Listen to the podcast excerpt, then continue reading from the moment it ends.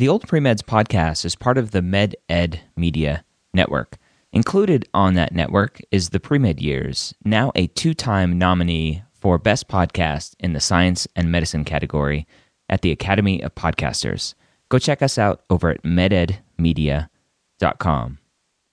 This is the Old Premeds podcast, session number 23.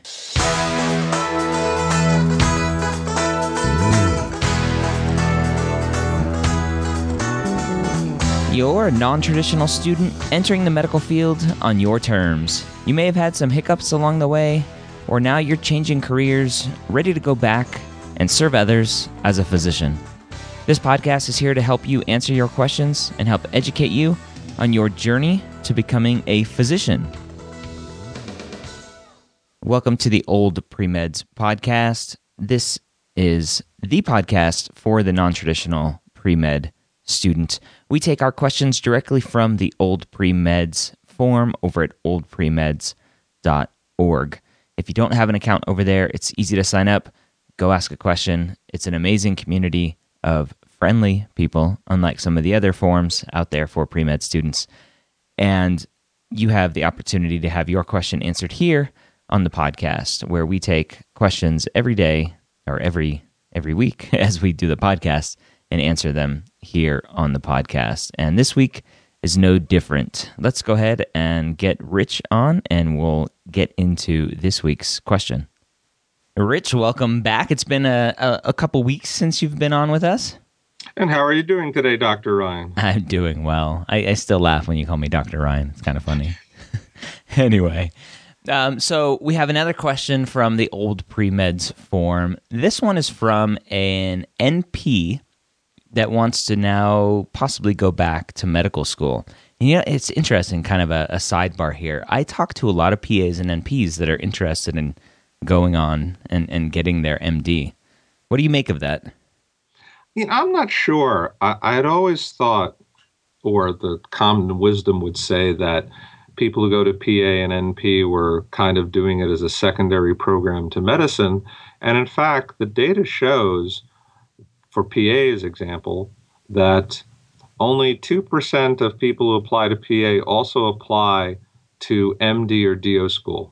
And I always thought it would be much higher. There's a larger overlap with nursing, but PA itself seems to have become a direct route for people to go into medicine. Yeah. So. Well, when according to them, they're making still a good amount of money with a lot less time, but I think that's changing a lot now, because it seems like the PA route, they're adding residencies to PA school, and the thing of the past where you could kind of shop around for specialties as you moved along your career, that's kind of going away. But anyway, we're talking about medical school here, not PA school. So this nurse practitioner, her biggest question comes down to her undergraduate years. It's been a while since she's been an undergrad. She's now a mom of 2 kids, and she's been a nurse practitioner for 5 years. And she said, what she's saying here, she's finally made up her mind to follow her dreams of going to medical school. Enrolled in community college, but she's worried about her undergraduate science GPA being at 2.9, receiving an F in one of her classes. And she's wondering how much her undergraduate grades are going to haunt her as she tries to move forward. It depends on a couple of things, but obviously people who have what I like to call grade baggage do have to worry about it. I like that one. Yeah, like this. It's a good visual. Yeah, some people feel like they're schlepping around the airport with 4 overloaded suitcases and still have to get through TSA. If this student had a poor undergraduate, if that was directly in nursing or was it pre-nursing, we don't know. That would affect on where those grades may wind up in their GPAs for science or non-science.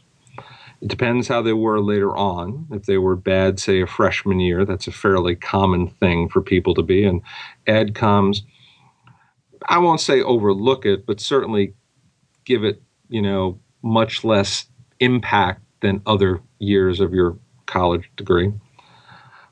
Also, this student, while nurse practitioner presumably was a master's level program for them. And while master's degrees don't carry the weight to add to your undergraduate GPA, a licensed professional like a NP would likely carry more weight as a completion and the ability to deal with medically related courses. I think it's safe to say that an NP course load is perhaps slightly lower than, say, a special master's program. That's just my guess, and I'll use that word guess for that specific. But higher than something like an MPH. Yeah, I think it's going to carry – completing a master's program is at least an accomplishment. But, for example, as you just mentioned, an MPH has virtually no science, not considered hard. A master's in a hard science would be worth more. A special master's is worth directly. And I think that a clinical professional degree like a nurse practitioner master's would be a great accomplishment. Mm-hmm. While it won't directly impact the GPA, it will certainly impress an AdCom. Yep. So now the question is this, will the old baggage hurt them? They have two paths to it. One, they're now doing some community college work. We don't know specifically what prerequisites they had as a nurse. Mm-hmm. Part of the issue with anything with nursing is often the prerequisites for that program are not at the same level that med schools want. One of the issues that nurses and other health professionals have when applying to med school, they assume their coursework previously will count towards their science GPA, as well as their science prerequisites, as well as prepare them for the MCAT. Often none of that is true, and they don't realize it. So if she's now going to community college, though, and taking the appropriate courses for prerequisites, the chemistry, the biology, the organic, etc., and does well in the MCAT, I think she'll probably be a good candidate for medical school. Mm. The second piece of that, of course, if they are very poor, depending on how widespread and how the grade trends work overall, they may want to consider grade replacement and go the DO route. Certainly one of the old pre-med members, Letitia, she was a nurse midwife, and she went on to DO school in her 50s and is now, I believe she's a family practice resident still. Yeah. And I've also known NPs who've gone off to MD school as well. So it's not unheard of at all. And I think it's doable depending on this person's specific GPAs and their spread. And while I'm on that point, just one more note on that. Generally, students get too focused on a single GPA number. Yep.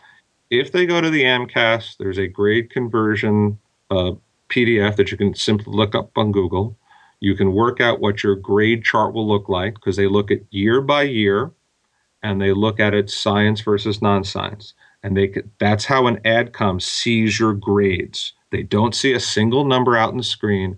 They see it in that trend, and then they see the totals at the bottom. That will give them a good idea of what your trends are like and what that means to you. And students should do that. Gives them a better idea of what their real GPA is. So a freshman who doesn't do well and does great the other 3 years may be applying to medical schools that are kind of under where he should be, where they should probably look at a little bit more reach schools in that case. Yeah. All right. So yes, your undergraduate days are going to haunt you, but you have plenty of opportunity to overcome them. So, all right. Anything else to add to that one, Rich? Nope, I think that's all. All right. Well, I hope that answered that question for you. If you have a question, like I said at the beginning of the show, go to oldpremeds.org, sign up for an account if you don't already have one, and ask away.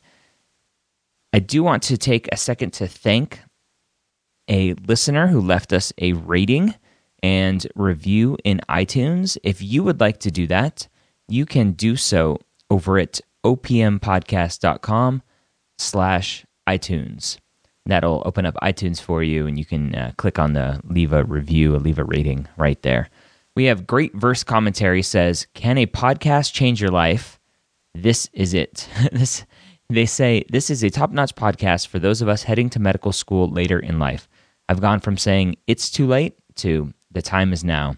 I owe this to Dr. Gray, OPM, and the medical school headquarters. Thanks for changing a life, Dr. Gray." That is an amazing comment, amazing review. Thank you so much for that. Whoever you are, great verse commentary. It's comments like that, reviews like that, that continue to motivate me, continue to motivate Rich, continue to motivate Allison for the Premed Years. It's comments like that that just continually kick us in the butt and make us want to continue to do better for you. So if you want to leave us a rating and review, you can do so again, opmpodcast.com/iTunes. I hope you got a lot of good information out of the show today. Again, if you have any questions, oldpremeds.org.